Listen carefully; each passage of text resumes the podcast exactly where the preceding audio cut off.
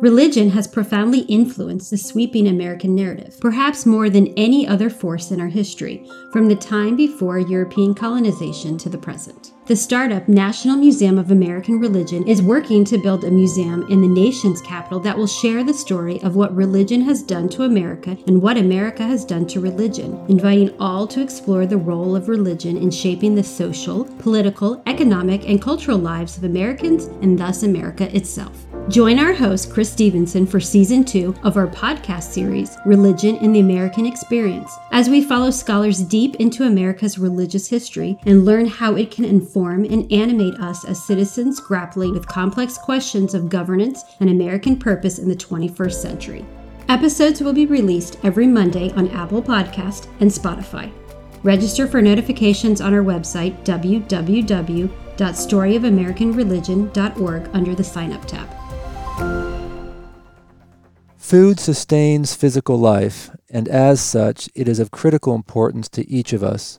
Some in the country have an abundance. Hunger or food insecurity gnaws at others. In which group we find ourselves determines much of our current existence. What we eat also touches on other aspects of our lives besides need celebrations, emotional comfort, health, family traditions, and connections or breaking bread with others. For the purposes of this podcast series, we are interested in uncovering and understanding the connections between religion and food in the United States. What are they? What do they mean? And how significant are they? To do a deep dive into just one aspect of this fascinating and meaningful subject, we have as our guest Derek Hicks, Associate Professor of Religion and Culture at Wake Forest University's Divinity School.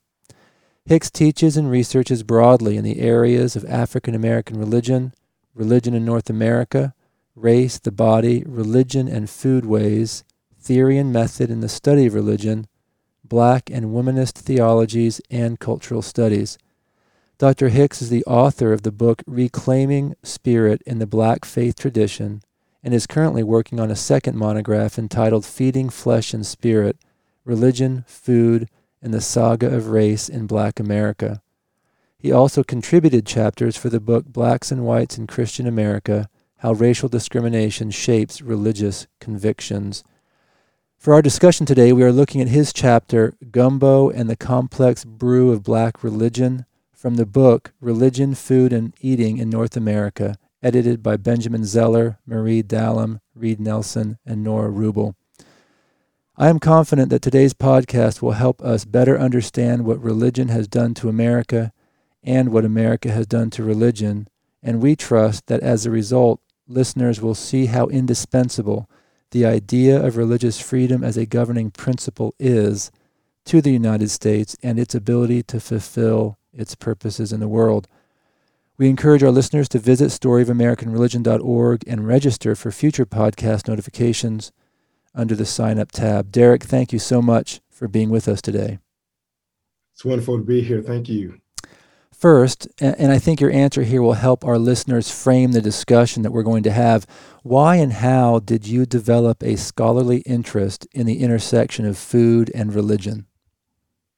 it's a great question. And one, I, I will say that I uh, tripped into it and I was uh, pushed along further into it by one of the uh, editors you uh, mentioned of the book uh, Religion, Food, and Eating in North America. And that was uh, the one, Nora Rubel, who in a conversation said, You know, I noticed that you talk about Black people as a gumbo people. I had given a lecture and she saw it on my CV.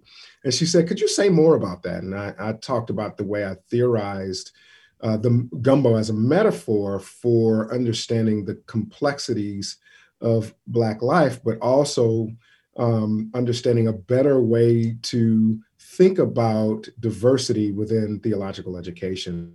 I think that's what that lecture did uh, from ye- many years ago.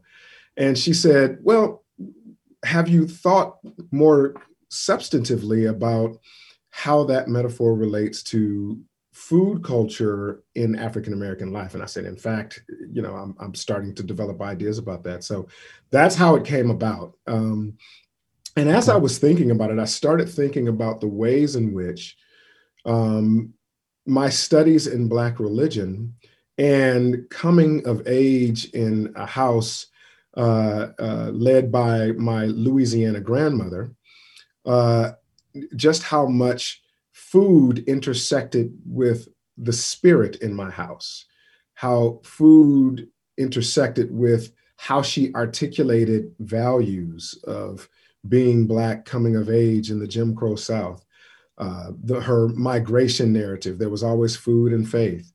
Uh, and then on our front porch, when she would feed individuals, literally feed individuals her gumbo uh, every late December, early January on the front porch, uh, she would tell stories of her faith and how uh, her faith in God had brought her and her family through so much as they would be slurping on gumbo and, and cracking crab legs.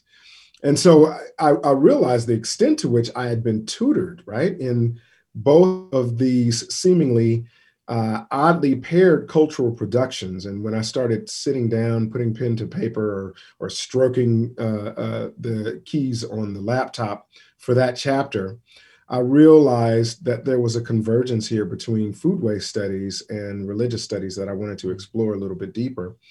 And ultimately, that has become a, a fuller monograph that I'm uh, drawing to a close on. Okay. Well, thank you for that uh, that genesis of, of, of your chapter and, now your book. It's very um, helpful, sort of, to, to understand the, the author's background there. And I think maybe the following, what I picked out of your chapter, might shed some light. Maybe you can talk to it. You wrote this at the beginning of your chapter quote, refusing my native Louisianan grandmother's New Year Day New Year's Day gumbo and black-eyed peas or even her sweet potato pie prompted many to question my blackness close quote what did you mean there tell us that story well um, uh, i grew up in her name is Sadie Lucille Dean. I grew up in, and she's still living in that house in Los Angeles, South Central Los Angeles, Watts. Uh, and she's 92 years old and still wow. fusses at me on the phone. I grew up in a house where uh, Sadie cooked, and and anybody who knows a Southern grandmother, Black grandmother's cooking knows that when they cook, they go all in. Um, but I didn't grow up liking a lot of the things that I like now. So I did not have a taste for uh, uh, black eyed peas or greens for that matter, collards or mustards or turnips. Uh, I did not have a taste for okra. Uh, and my grandmother did an okra based roux in her gumbo. Uh, and while I kind of liked gumbo for, for uh, some of its aspects, I did not like shrimp and I did not like crab, and therefore I did not eat much gumbo um, as well. So it's kind of ironic, right, that I would end up kind of not only deeply engaging food, um, but uh, I would have my own, cultivate my own love for sharing it and, and cooking it. Now, to the point about uh, my blackness being questioned, uh, culturally within the uh, African American tradition, if it, we we do this thing called uh, what we would call it checking your black card. If if I were to uh, say who makes the best sweet potato pie in your family, and and you respond to me and say I don't even like sweet potato pie, you know that makes a lot of black people gasp and swoon. How how could you not like sweet potato pie? Because all black folks supposed to like sweet potato pie. And I grew up not liking it, nor do I like it now. So somebody out there listening to this is pulling my black card.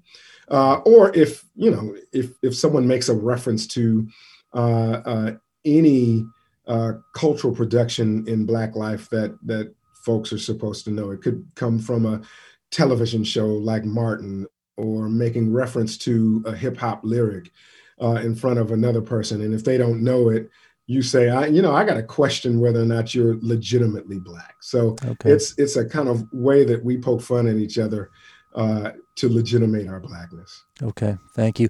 What, what do you, you mentioned this before? You ha- had been calling uh, black people gumbo people, and that is part mm-hmm. of your mm-hmm. title, gumbo and the complex brew of black religion. Can you give us a quick description of of that title, why you chose it, and what you mean by the black people being a gumbo people. Maybe that would also help us. Yeah. So so the full title. Uh, let me make sure I did. Um, I'm looking at the book as yes, yes, yes. The full title is the an unusual feast, and the subtitle mm. is Gumbo and the Complex Brew. Thank you. Right. Black religion.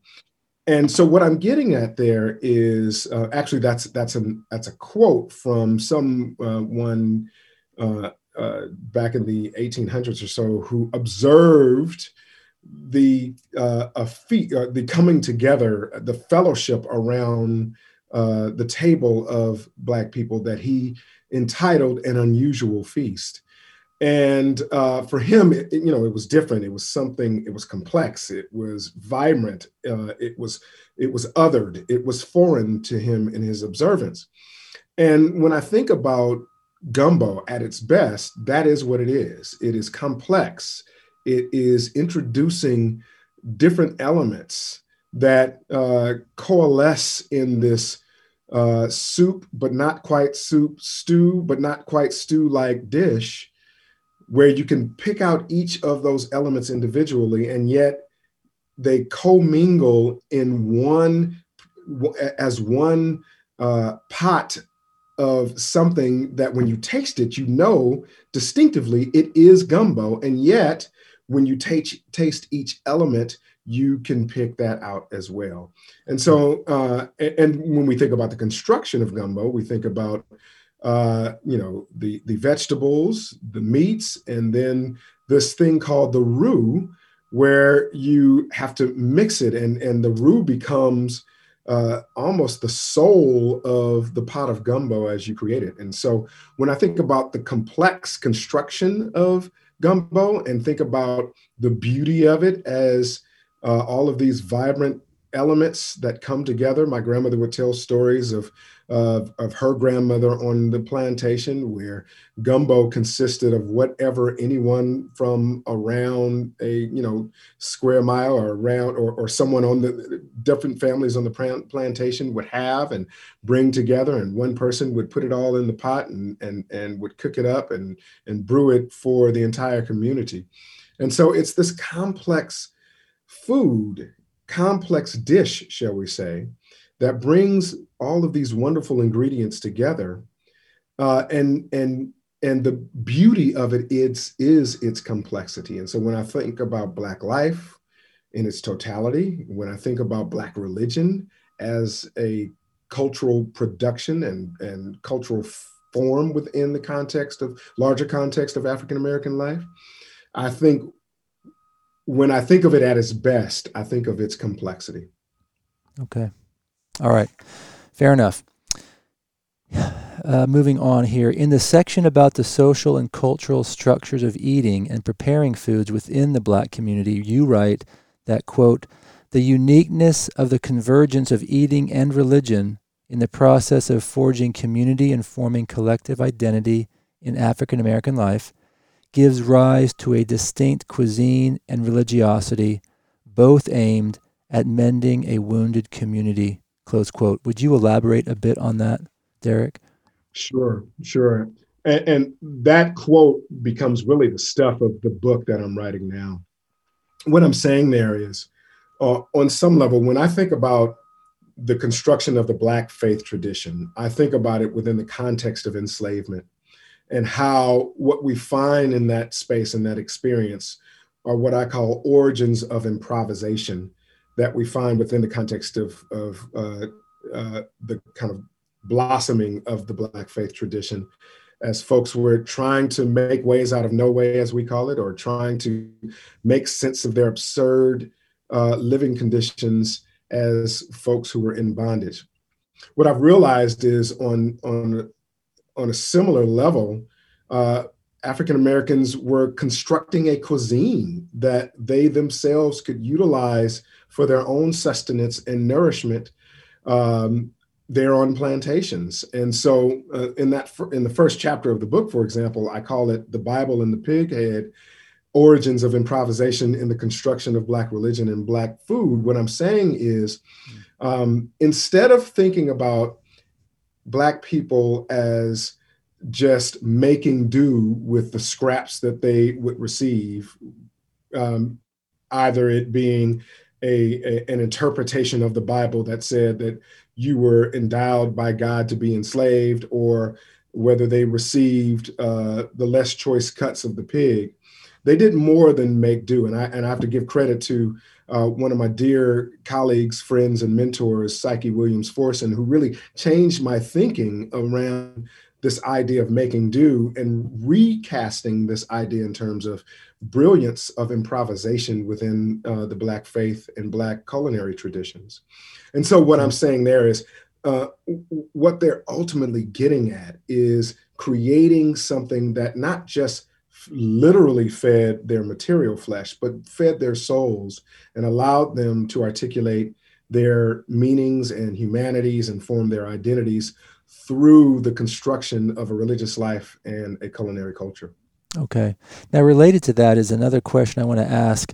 Um, you re- later wrote in the book, quote, Black families will often engage in heated debates about the legitimacy of sacred culinary dishes like sweet potato pie, greens, collard or mustard, macaroni and cheese, eh, or gumbo, close quote. Why, why is that? Why are those arguments there? Right. Uh, those tend to be some of the most fun arguments.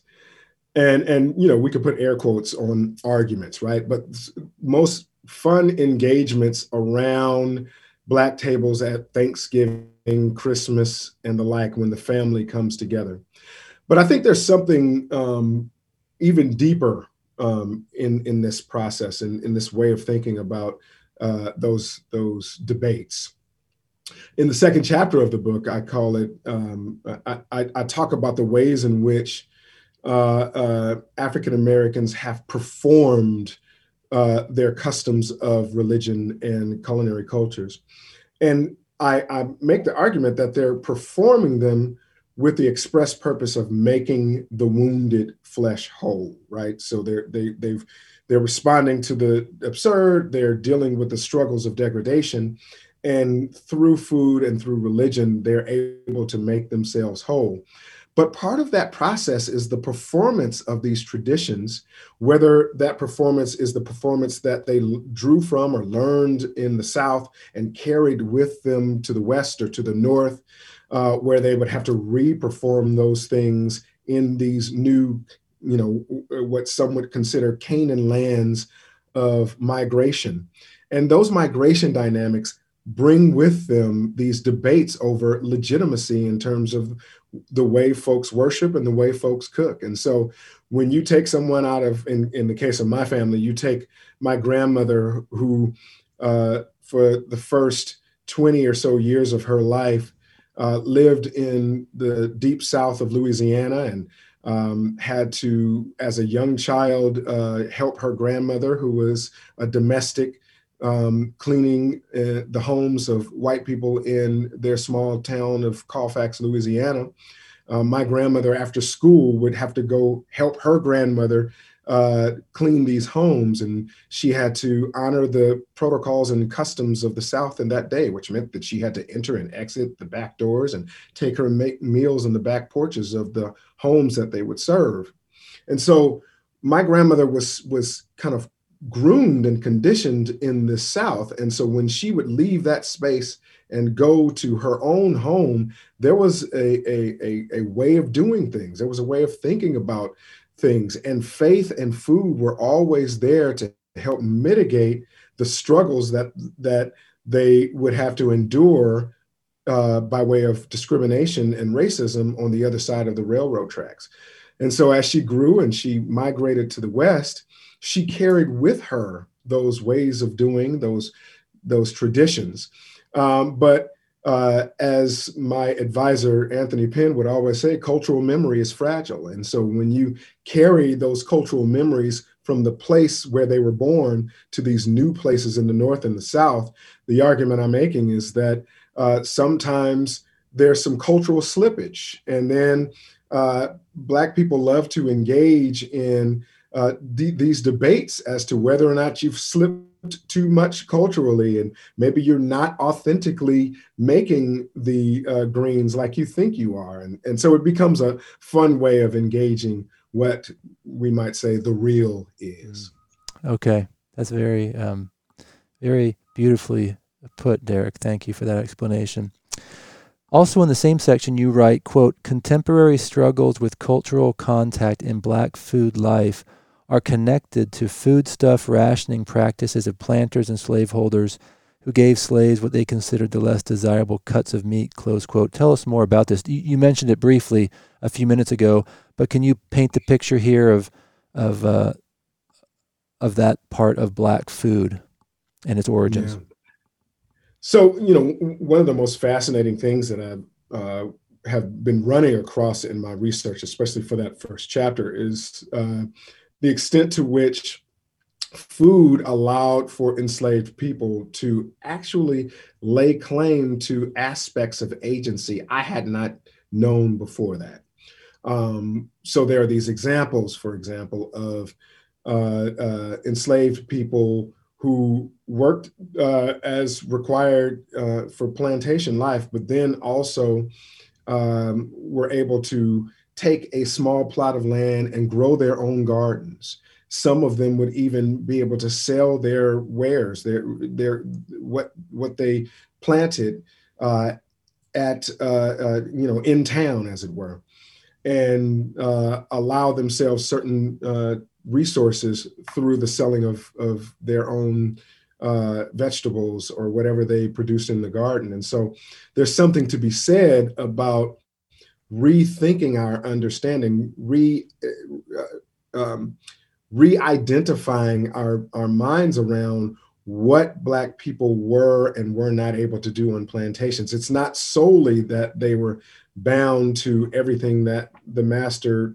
uh, required of them. That in some instances, through their uh, productions of uh, culture, in this case, food productions, they were able to make certain demands uh, that uh, manifested themselves in certain forms of agency. And so uh, I think about the example of the gardens, but also think about the examples of ration day. Uh, um, my research has, has shown at different points where enslaved people would literally debate and, and offer pushback to uh, the planters who would want to offer the ration for the, the weekly ration on a particular day. Let's just call it Monday, uh, when which was perhaps easier for the planter. Uh, and you have enslaved people pushing back and saying, no, we, we'd actually prefer our rations at the end of the week. Why? Because what that afforded them was to have their more choice options available to them just after worship on Sunday. And so they saw, they took very seriously this idea of having the best options to be associated with their worship of the God that they served. And so I think um, these become e- examples where even as they were offered, as I mentioned and as you uh, quoted, less choice options or less choice cuts uh, of, of meat, they were able to A, make demands that afforded them more opportunity for agency and, and pleasure uh, uh, within the larger framework of a really uh, uh, uh, challenging situation and, and deplorable situation of enslavement, but also it allowed them the space to create and to, uh, as I say, utilize this kind of jazz like improvisational spirit that created not only a, a cuisine, but in the midst of that, created a, a religious culture uh, where they could, as uh, uh, Toni Morrison so eloquently um, uh, writes through the character, uh, the religious character Baby Suggs Holy, they created a space where they could love their flesh and love it hard. And so I think that um, aspect of the construction of, of religion and food or culinary culture in black life is one that needs to be foregrounded even more. Right. So is it fair to say that uh, that that the enslaved found some agency in both their food and their religion, and not in Absolutely. a lot of other places.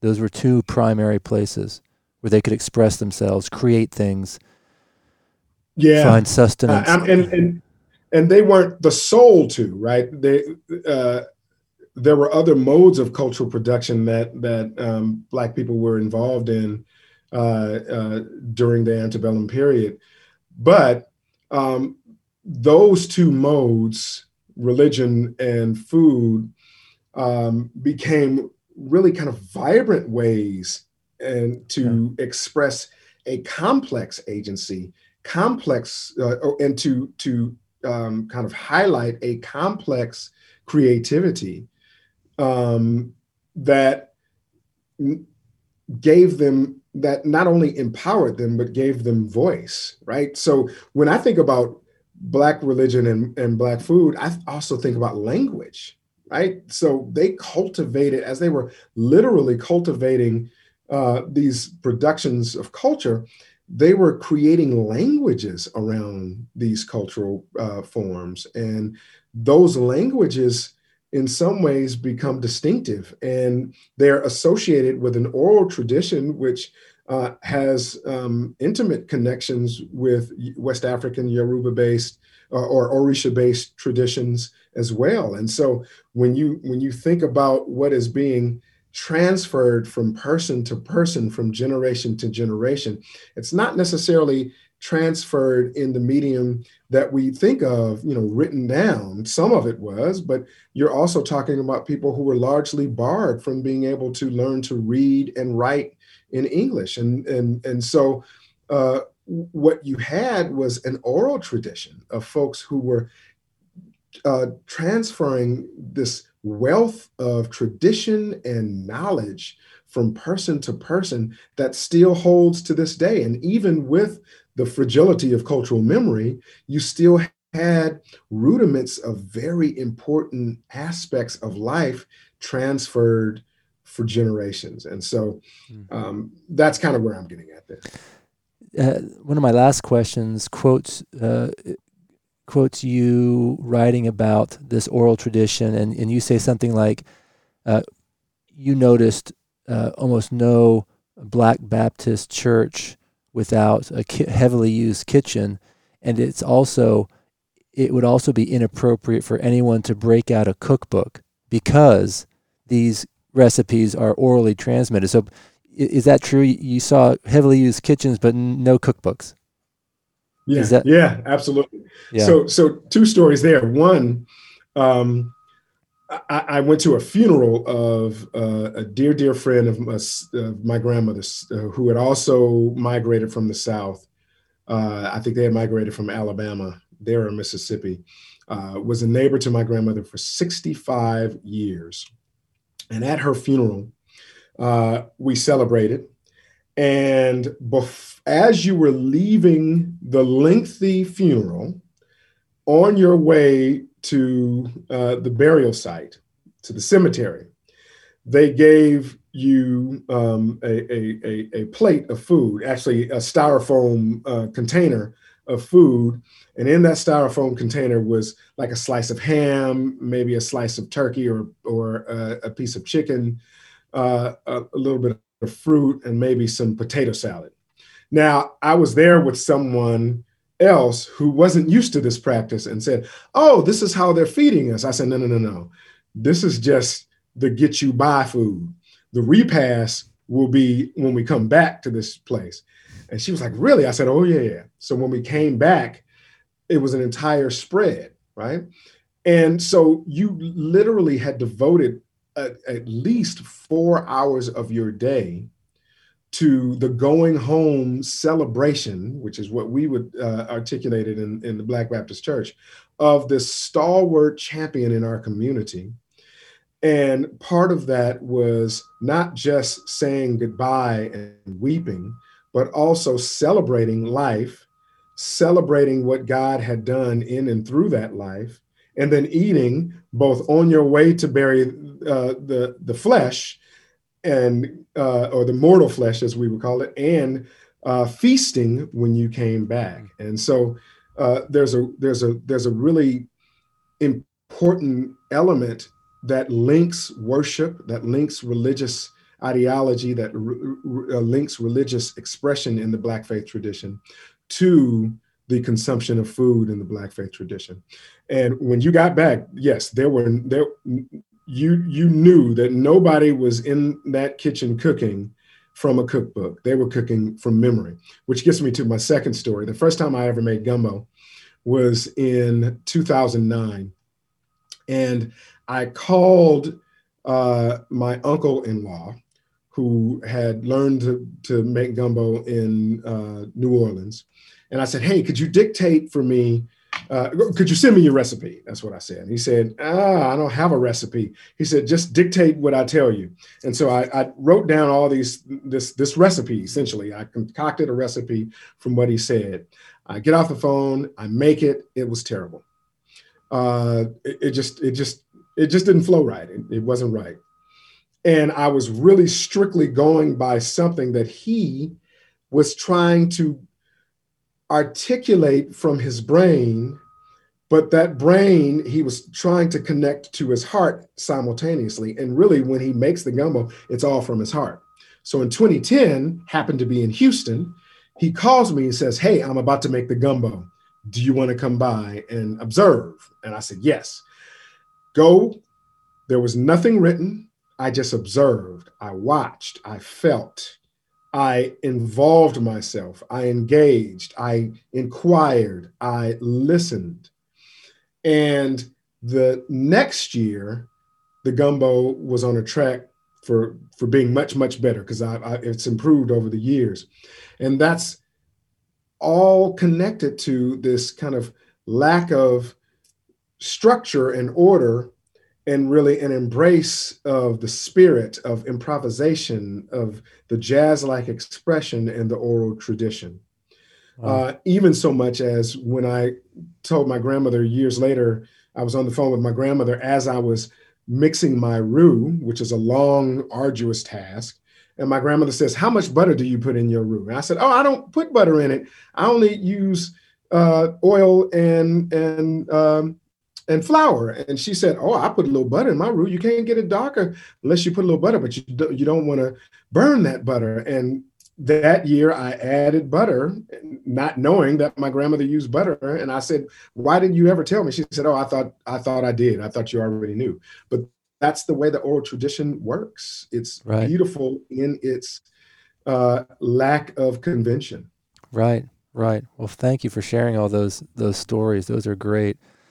We are talking with Derek Hicks, Associate Professor of Religion and Culture at Wake Forest University's Divinity School author of the chapter An Unusual Feast Gumbo and the Complex Brew of Black Religion, in the book Religion, Food, and Eating in North America. If you have not done so yet, please go to storyofamericanreligion.org and navigate to the sign up tab to register for future podcast notifications. Derek, in the section about religion, food, and identity in Black life, you state that, quote, religious life of African Americans includes a functional element of empowerment, allowing them to critically rethink the social reality, and that food becomes one among other mediums through which this form of religious thought is expressed and promulgated. Can you paint us that picture a bit? I know you've touched on some of this already, but mm-hmm. Maybe uh, give us a little bit more. Sure. Um, that statement really uh, draws from the theme of my first book, Reclaiming Spirit in the Black Faith Tradition. And in there, I'm, I'm making the case that when, when I think about the Black faith tradition, uh, uh, within the context of the Black church or even other forms of religiosity that African Americans involve themselves in, I think of it in terms of a theme of reclamation. Now, I'm not talking about reclaiming something or, or you know, the taking back of something that was once yours, uh, that was you were dispossessed of it and you took it back. I'm, I'm utilizing another definition for reclamation, which is the extraction from waste and refuse or trash something usable.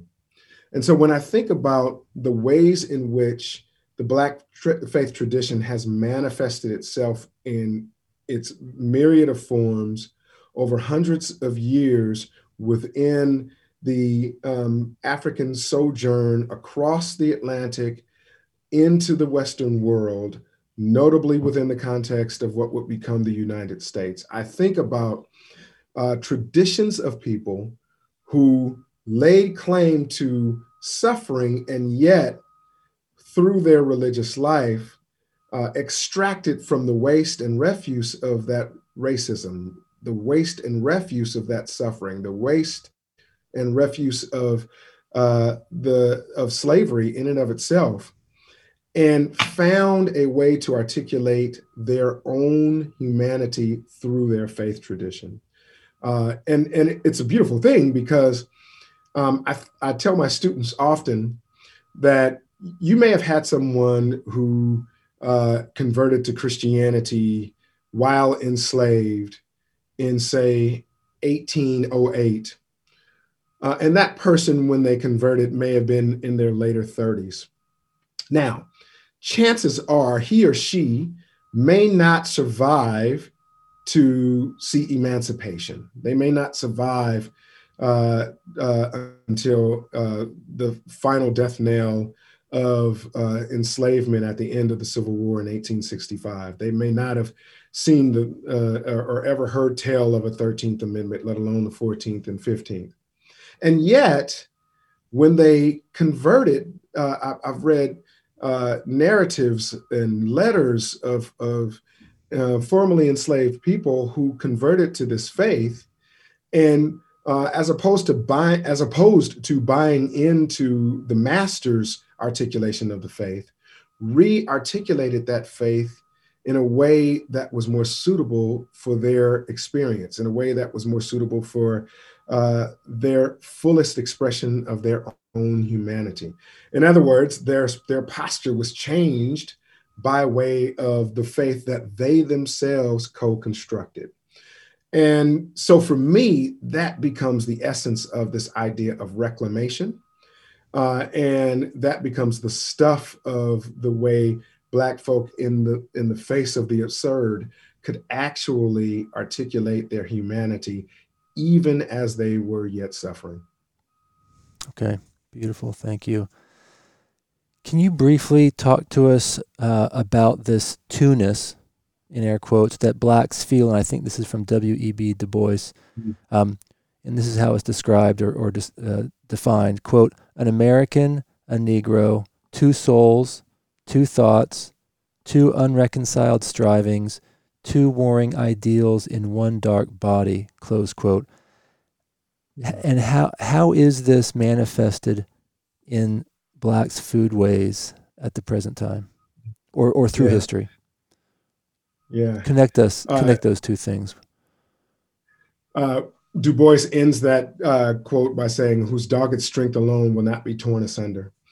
And I think that uh, when we think about that two-ness within the context of Black, the Black faith tradition and the context of Black food culture, um, there are two cultural productions that are always at odds with someone or some uh, or or some either some community or some individual. Um, both of those cultural productions have been othered by those from outside of those communities. And so, in some way, Black people have had to, you know, as Du Bois describes it, this embody this, this two-ness. At one sense, uh, the African, and in another sense, the American who is trying to construct for his or her own self an identity that allows them to lay claim to their full humanity while at the same time allows them to be accepted by the larger community that sees them as something more or less human. And so that two-ness is ever present. Um, it is present in in the debates uh, where Black people are debating authenticity, as I've already talked about. Uh, it is it is um, it is present in the debates about worship styles, uh, whether uh, the the worship is is too oral or uh, too uh, has too much robustness uh, versus uh, a worship style that is is more quiet and subdued. Right?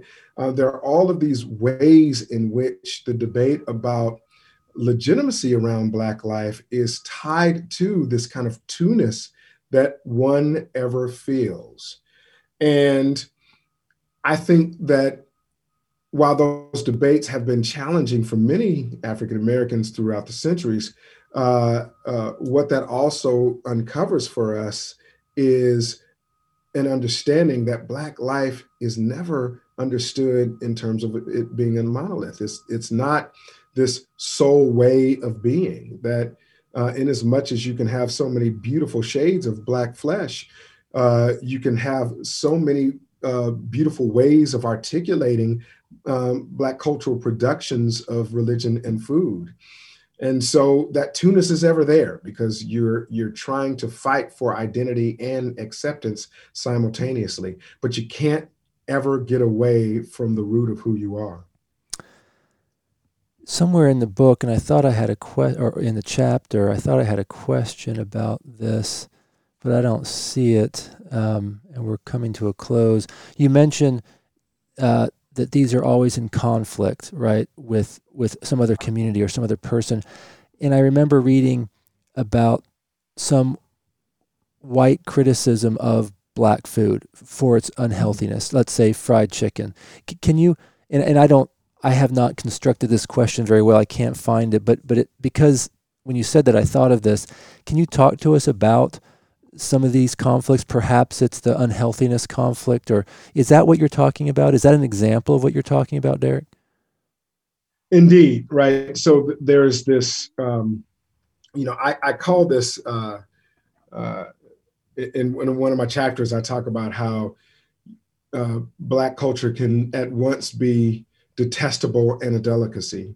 And uh, on some level, what you end up with is kind of Black cultural uh, productions at once being viewed as so odd and othering uh, and off putting and distasteful that they become critiqued by white culture uh, for it either being backward or savage uh, in terms of the religious expression and unhealthy and and who would eat such a thing in terms of the culinary tradition uh, and and then I think about an experience of going to a wine bar, uh, which was uh, pretty close to uh, uh, the campus of, of Rice University when I was a graduate student there, and um, what when you went to this wine bar, it, it also sold kind of small meals, tapas kind of style meals,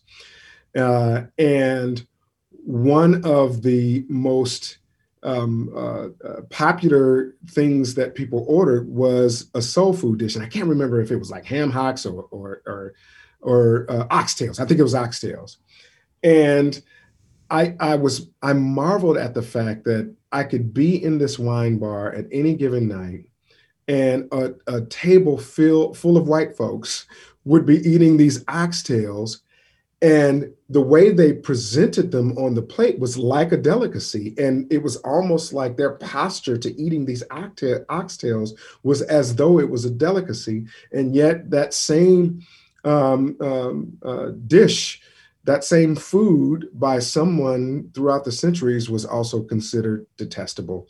Um, and and you know questioned black folks in terms of why they would even eat it and so i think again you have this duality within the culture that Black folks have had to take on and deal with uh, on a daily basis. And, and it's, you know, what's most interesting about this is it's an experience that is germane, or at the very least, unique to African American life. No one else is questioning their their Americanness. Uh, other than you know in the ways in the same way that african americans are that black people do uh, and it's not that we are questioning ourselves but we are ever trying to position ourselves uh, as full humans and position ourselves for safety. And sometimes that that requires this dealing with the reality that at, at at, in, in, one instance, we are considered savage and detestable. In another instance, what we produce may very well be considered a delicacy. Wow, good stuff to think about. Um, let's move on here. Uh, you open the section entitled Gumbo and African American Cultural Expression by writing, quote, Gumbo's complexity embodies what foodways studies reveals about the multi-layered expressions of black cultural life, close quote. Can you paint this picture for us? So we're now going to get into more of the gumbo uh, parts, right? Yeah. So like I said, so gumbo is made of these, uh, these distinctive parts like you've got the base so you've got the holy trinity as they call it of the of the vegetables which is the celery the onion and the bell pepper and they really call it um, they really call it that the holy trinity it's a holy trinity of, of vegetables okay. yes um, and then you've you've got your stock which uh, some folks make fresh i make my own stock i usually uh, take the carcass of the thanksgiving turkey uh, clean it out, uh, clean off the meat on Thanksgiving Day, bag it, freeze it until I'm ready to use it. And then I make a stock from that as the base of my gumbo. And so I start that the day before I even start making the gumbo. Uh, and you've got the other ingredients that you're going to put in your gumbo. I do a chicken and andouille sausage gumbo. I like to get my sausage from uh, Bears in Houston or, or uh, uh, uh out of uh, a place called Breaux Bridge, Louisiana. Um, and sometimes I'll add shrimp, um, but that's as far as I go. And others will add uh, crawfish, they will add crab, they might add oysters. you know, so many things can go into it. But none of that is gumbo unless you've got the roux, R O U X the roux, which you have to painstakingly make. Um, it's oil, it's butter, it's flour, and it is uh, stirred over a period of anywhere from 25 to 45 minutes to get just right. And that becomes the kind of thickening agent uh, of the gumbo that makes it distinctive from uh, from other uh, uh, big pot dishes like uh, soups or stews, and so that complexity uh, is a lot of work, and a lot of love goes into it, and a lot of pride goes into it. Uh, but that that complexity is beautiful because of all of the diversity that is in that pot. And you know, when I think about any idea of, of diversity and equity uh, beyond diversity. I think about gumbo often because, again, we can pick out the distinct uh, uh, elements of it. Like chicken tastes like chicken, sausage tastes like sausage, shrimp tastes like shrimp, and yet um, when they're when they coalesce in this pot, the whole thing tastes like one unit of flavor, which is gumbo. Mm-hmm. And so I think there's there's just a beauty to that odd com- pairing and complexity. Okay. Now, this uh, I think is very related to what you just said. You write that that gumbo is quote a brew of flavors, not a melting pot of blended flavors, which is captures what you just said, right? Okay. Yes. Okay. Yes. I, you know, I, I, my students, if if any of them listen to this, they are laughing right now because they know what I'm about to say that um, uh, we hear a lot of people um, who, uh, you know, good natured folks who, who consider uh, the best of the United States as being that of a melting pot. But when we think about the melting pot, and and uh, uh, I'm dating myself, but there was this Schoolhouse Rock episode. I don't know if you remember Schoolhouse rock. Absolutely. Rock. Uh, yeah, I, I wouldn't know the preamble were it not for Schoolhouse Rock. Uh, but there was one element uh, that talked about the beauty of this melting pot, and what you saw were were people, black, white, Asian, Lat, Lat, Latinx, all walking off this ramp into this pot. I remember uh, this. And one person stirring the pot, and they all bleed, melt into one element, one color, one culture.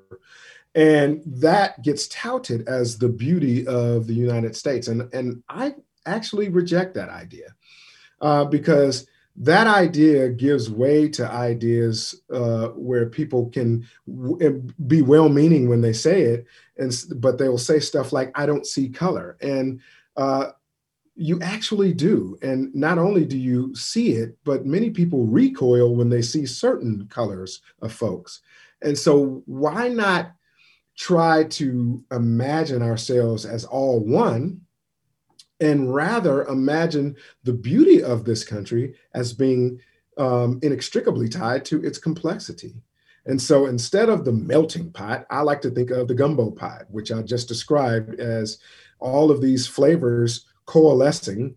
When you pick out one individually, that thing tastes like that thing, that chicken tastes like chicken. And yet, when you um, dip your spoon in the bowl, the whole thing tastes like one thing, and the one thing tastes good to you because of all of the different things that you can also make out in it. Yeah, yeah, no, that that's uh, that's that's compelling.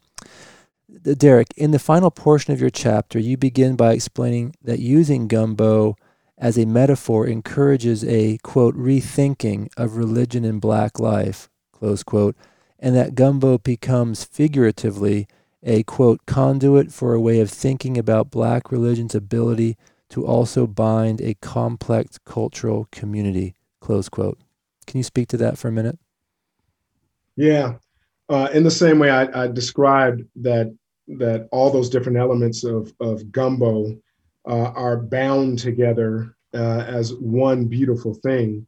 Uh, that's a similar way that i think about um, uh, the black faith tradition that here you had, uh, you know, I think about uh, the efforts in South Carolina uh, of Denmark Vesey, who tried to coordinate with um, um, others uh, uh, a, a, a large scale slave insurrection. And the ranks of his leaders included folks from the church, folks from the Gullah tradition, uh, folks who were uh, Orisha-based believing folks, uh, folks from, and they also were trying to make connections to uh, folks from Haiti who had e- experienced the overthrow of the French, led by Toussaint Louverture. So you had this com- this this complex coming together of people uh, with the express a, a, a attempt to free Black people, to allow them their fullest imagined capacity and humanity. And so w- when I think about what is happening uh, within this tradition, it's always been this complex form of religious expressions that come together uh, uh, in this wonderful yet sometimes odd way. I, I here I quote uh, uh, uh historian of religion Gayraud Wilmore, who said, uh, "Christianity amongst Black folks has always been more or less Christian." And I think within that context, we see the ways in which the more or less becomes uh, a, a, way to articulate a vibrancy and a robustness that comes through uh, the commingling of differences uh, and the complexity of, of, of, different individuals and subjects uh, trying to create for themselves a life. Um, I'm um, over my shoulder right here is a painting uh, of original painting uh, that was commissioned um, uh, by a wonderful artist uh, named uh, uh, Omari Booker. and it is of Fannie Lou Hamer. And Fannie Lou was connected to the church, connected to the freedom struggle, and connected to food. And she was connected to all three intimately and without reservation. And uh, later in Fannie's uh, uh, uh kind of one of the phase, the post civil rights phase, or coming out of the civil rights phase into the next phase of her freedom fighting life, Fannie started a, a co-op, a food co-op, a massive food co-op in the Mississippi Delta, and a pig bank. Uh, and she was able to do it through her innovation and sheer dogged strength and brilliance, all of them coming together in order to create opportunities for Black people and poor people in general in the Mississippi Delta to thrive. And she was able to do it through a network of farmers, ministers, church groups, uh, and, and, and politicians and other leaders. And I think that's kind of the nature of what I'm trying to get at that, that what Black folk have always been able to do is cultivate uh, an innovative spirit that saw opportunity on the other side of their sufferings. Thank you. You mentioned Fannie Lou Hamer. We are doing a podcast episode about her, um, and it will oh, be published wonderful. in a couple weeks. I'll make sure you you know about it. Uh, second to last question, and, and this you may not need to address since I think you did a little bit there, but maybe you want to speak to it a little bit more. Uh, you write at the end of the chapter um, this quote gumbo is not simply a dish but a unique experience by the same token some scholars argue that black folks do not simply attend church they engage in a complex expression of faith all their own. Close quote. This seems important. It seems to have a lot of stuff packed in there. Is there anything you want to say, uh, elaborate on a little bit here at the end about about that? Yeah, it, it, it is a an experience in and of itself, and it is it is it is a complex experience that it could be nuanced from worship house or house of worship to house of worship. Um, but uh, that question makes me think of a, a experience that I had with a few friends recently. Uh, and we were joking, and I, I said, you know, um, you know, you're in a Baptist church. We, we were kind of like doing kind of one of those, you know, you're in a Baptist church when, and you know, someone would say something, someone else would say something, and, and, I said, I didn't say anything. I just started singing. I said, Well, I know the Lord, He heard my cry. And every person there knew what to say next uh, and what to sing next. And I'm not going to go further into it. But someone listening to this right now is singing in their mind uh, what they would hear in their own churches. And, and oftentimes the deacons would start off service in that way.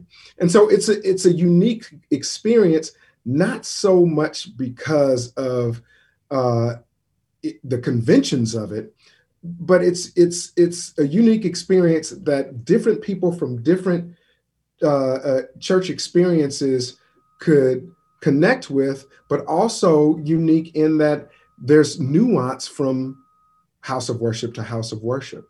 And so I think for me, in order to understand Black religion in its fullest extent, we understand it um, by way of what my advisor, Anthony Pinn, uh, uh, called this quest for complex subjectivity. That we don't know what the what the subjectivity is, we don't know what it looks like in its most complex form, but that what Black religion ultimately is in terms of its nature is a quest for it. Is a quest for the full complexity of one's subjectivity to be exercised in whatever form it takes. And religion gives us a conduit to do that. Okay thank you. Well said. As we conclude derek do you want to share any lessons or takeaways from the book either in terms or the chapter or your forthcoming book either in terms of important historical transformations you are charting, or in terms of simply helping us better understand our present moment? Yeah, uh, I'm glad you ended with the present moment. The last chapter of, of the book that I'm writing now uh, really tries to take uh, take seriously the ways in which history has created space for a better understanding of the present moment. And so I'll end it uh, this way. I called my grandmother, uh, well, in that chapter, which is uh, a chapter that I call The Hunger Game. I don't know if I'll be able to still use the name. I didn't say Hunger Games, right. but Hunger, uh, a Hunger Game, uh, where I'm, I'm um, somewhat critiquing well meaning social justice or, or food justice workers who will go into communities and say, "Hey, this this black community needs a just needs more com- community gardens, and black folks just need to eat more kale." Um, and you know, I, I, it reminds me of conversations that I've had with uh, someone I mentioned earlier, Psyche Williams Forson, who's doing this work around um, folk not yucking my yum, right? Don't yuck what has been for me a a or for a community uh, a traditional need uh, as it relates to their uh, culinary cultures. And so it reminded me of a conversation I had with my grandmother a few years back where I called her and I said, you know what? I just made some kale and it is good. And it's a shame that uh, white folk been keeping kale from black folk all these years. Now, I said that fully tongue firmly planted in cheek. And I expected my grandmother to laugh, but she didn't. In fact, she got quiet. And I said, Ma, what Mama Dean, which is what we call her, I said, I was joking. Why didn't you laugh? She said, I'm disappointed. I said, Well, why are you disappointed? She said, Well, you've been eating kale all your life. I said, No, I haven't. She said, Yes, I used to grow kale in the backyard. I said, No, you didn't. You see, you now in your 80s, and now you you getting it all wrong. In the backyard, you grew mustards and you grew collards, and the woman on the other side of the fence grew turnips, and you all would swap, and that's what your backyard included. And she said, See, now you're showing what you don't know. She said, because between my collards and my mustard greens, I grew a little patch of kale. Because for us back then, kale wasn't this you know people weren't making a big big deal out of kale. Kale for me was a supplemental green. It's what i would use to augment taste or something i would use to make fuller whatever greens i was making. So she said sorry to tell you but you need to know your history better because you've been eating kale all your life. And that got me to thinking if i didn't know my own history what else don't others know? And so, what I'm hoping to do with this book is shed at least a little bit of light that uh, foregrounds these traditions that are culinary and religious all at the same time that are carried from the antebellum period all the way through contemporary times that do a very serious work in and through the Black community or Black communities writ large, but ultimately always come back to traditional forms and complex expressions of one's humanity. Thank you, Derek, for that last word. We have been talking with Derek Hicks, Associate Professor of Religion and Culture at Wake Forest University's Divinity School, author of the chapter An Unusual Feast Gumbo and the Complex Brew of Black Religion in the book Religion, Food, and Eating in North America. Here at the conclusion of this episode, we trust that listeners understand more about what religion has done to America and what America has done to religion, and have a deeper appreciation of religious freedom as a governing principle in the United States, seeing to its protection as an indispensable part of the fragile American experiment in self government. I would like to remind our listeners to go to storyofamericanreligion.org and navigate to the sign up tab to register for future podcast notifications. Derek, thank you so very much for being with us and for doing the really hard work of writing a book that helps us all understand America better. It's been super enlightening, and I hope you've enjoyed the time with us as well. Chris, it's been wonderful. It's been an honor to be here. Thank you so much. The podcast series Religion in the American Experience is a project of the National Museum of American Religion. Episodes are released each Monday on Apple Podcast and Spotify. Register for notifications on our website www.storyofamericanreligion.org under the sign up tab.